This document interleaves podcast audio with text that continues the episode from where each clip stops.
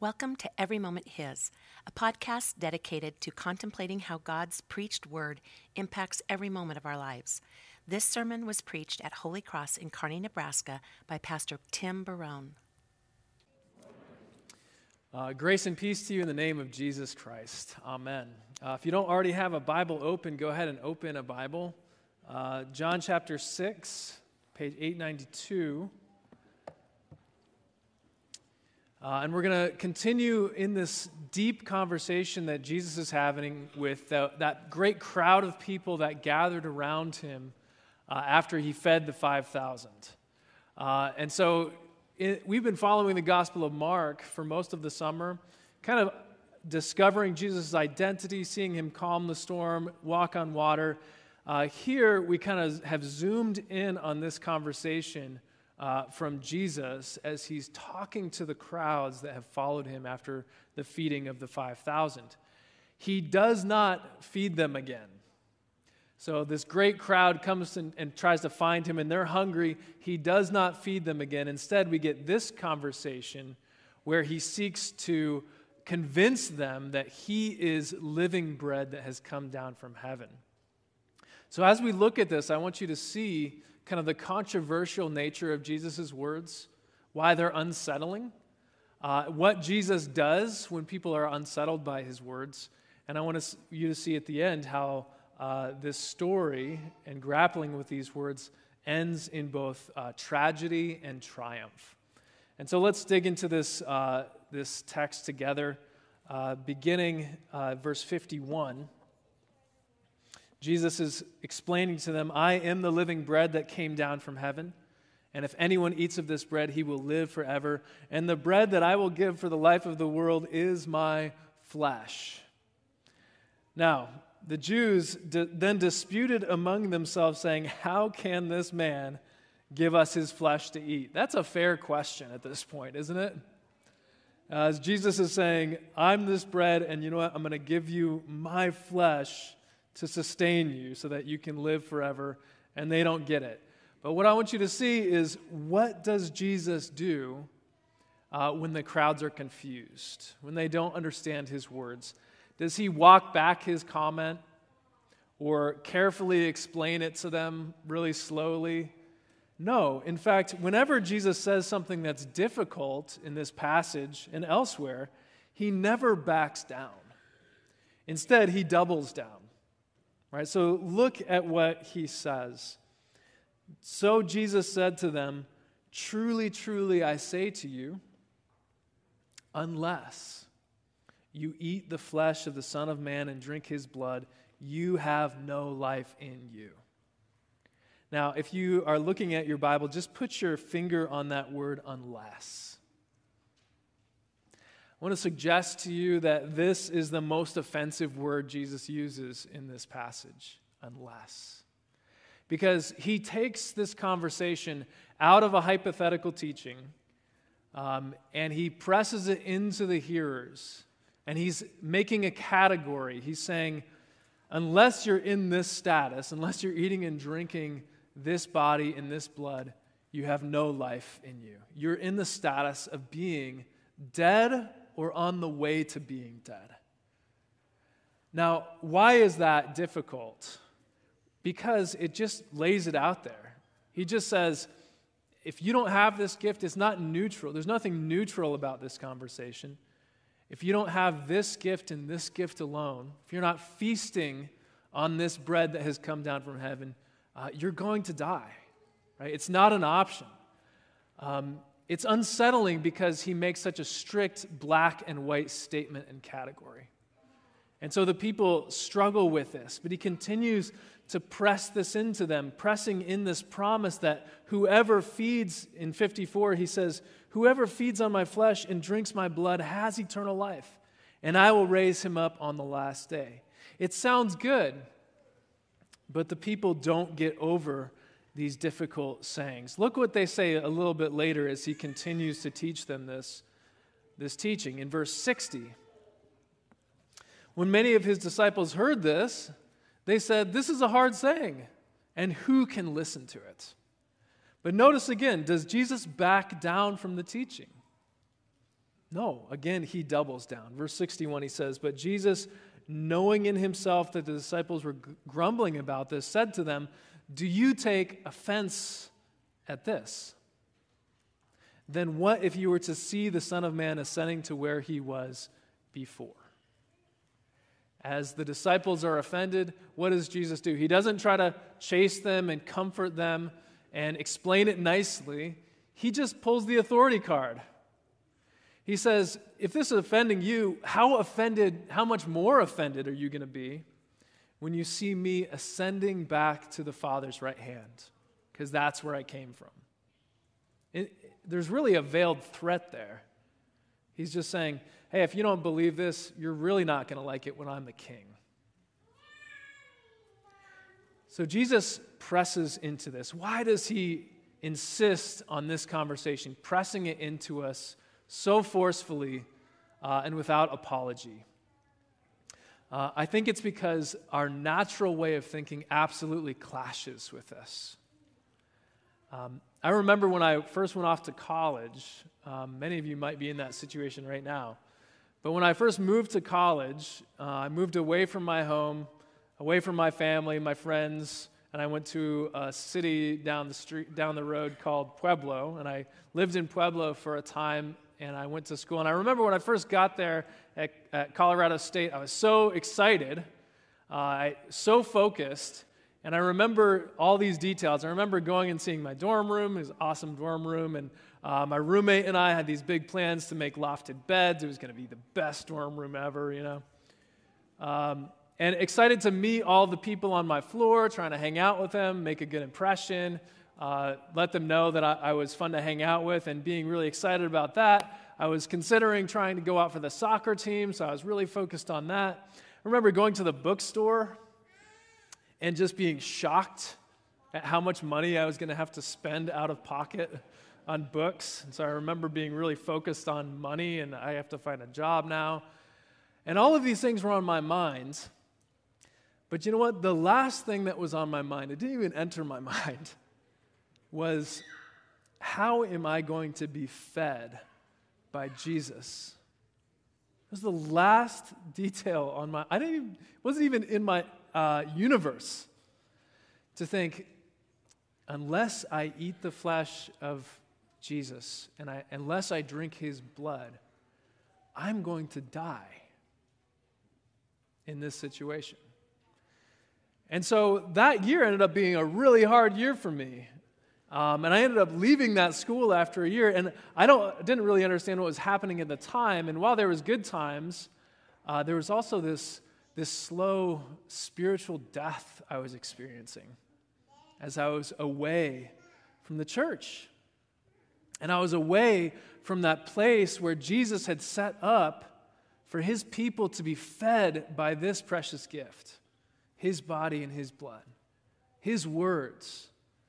Jesus tells Peter later in the Gospel of John, You, Peter, go and feed my sheep. Go and give them this gift. Make sure they feast on me so that they don't die, but they live. And for me, that was just nowhere in the picture. And so it wasn't until I, I, came back home and I got reconnected with my church that I once again felt alive and realized what was going on. It's like, huh, all that time, maybe Jesus was right. Can you believe it?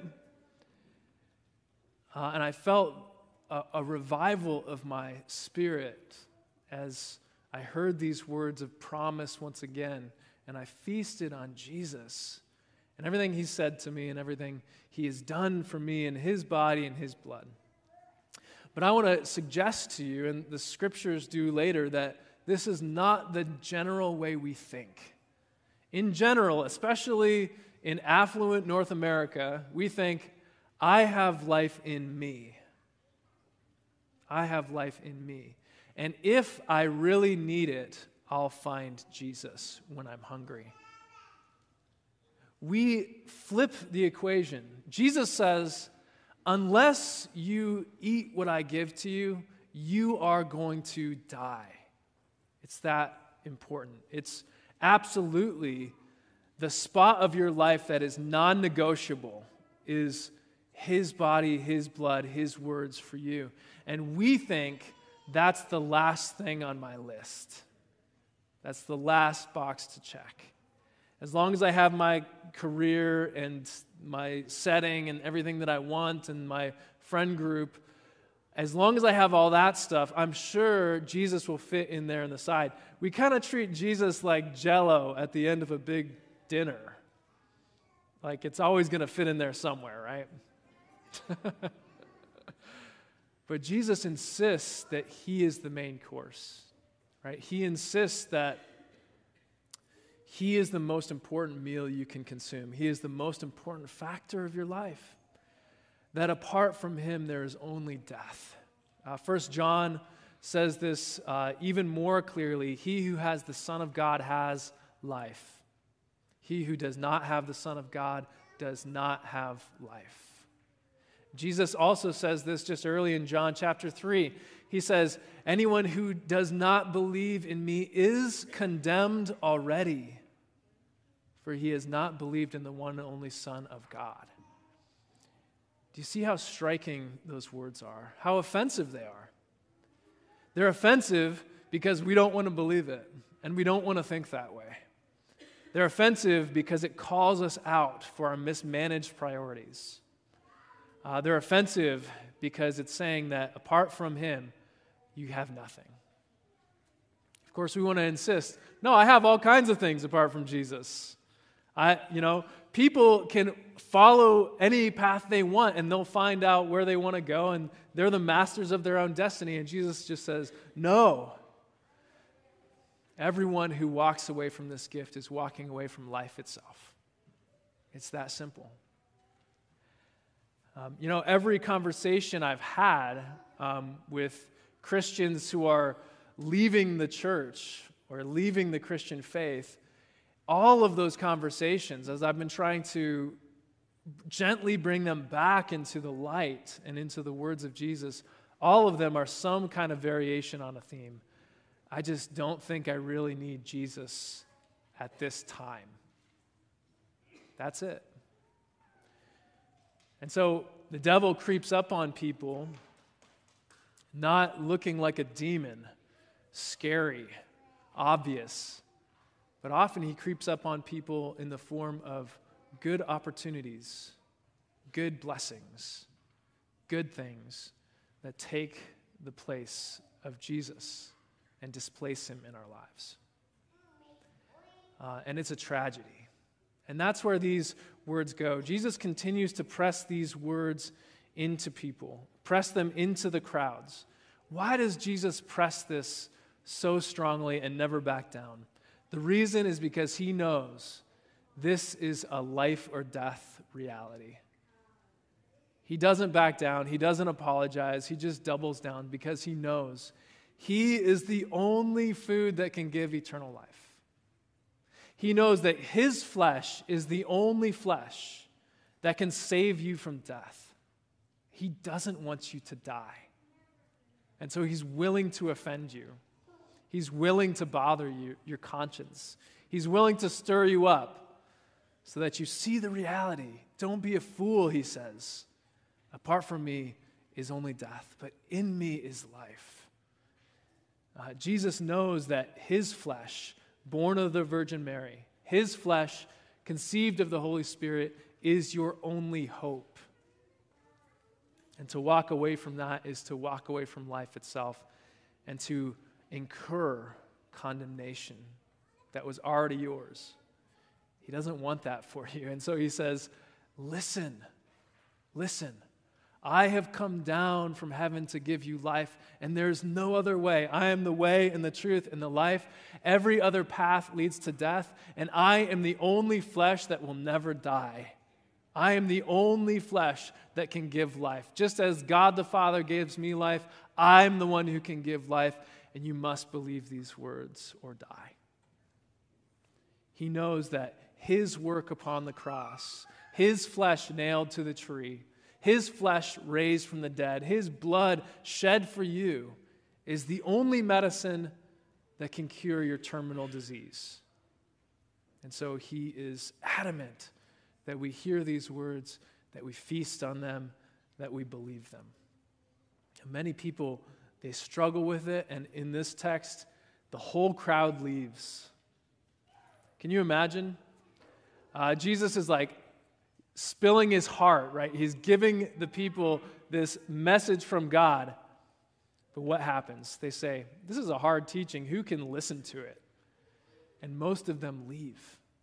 5,000 people, a huge church filled with people, they walk away. Can you imagine the heartbreak that Jesus would have felt that day as the people that he taught? The people that he spent time with, some of them had seen him heal diseases.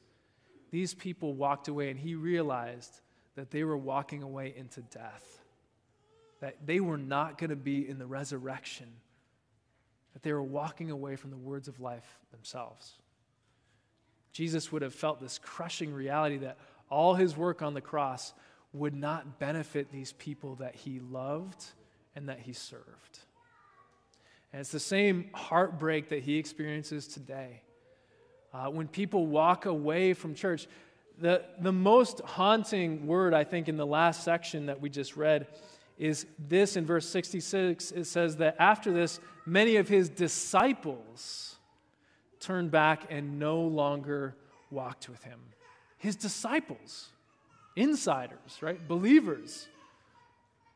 So it is as well uh, today as people who, who know the Lord, have heard his word, have feasted on his goodness and his mercy, they say in their hearts, Who can listen to this anymore?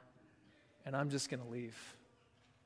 And I, I want to say carefully there, there may be some of you here who, in your hearts, have said that.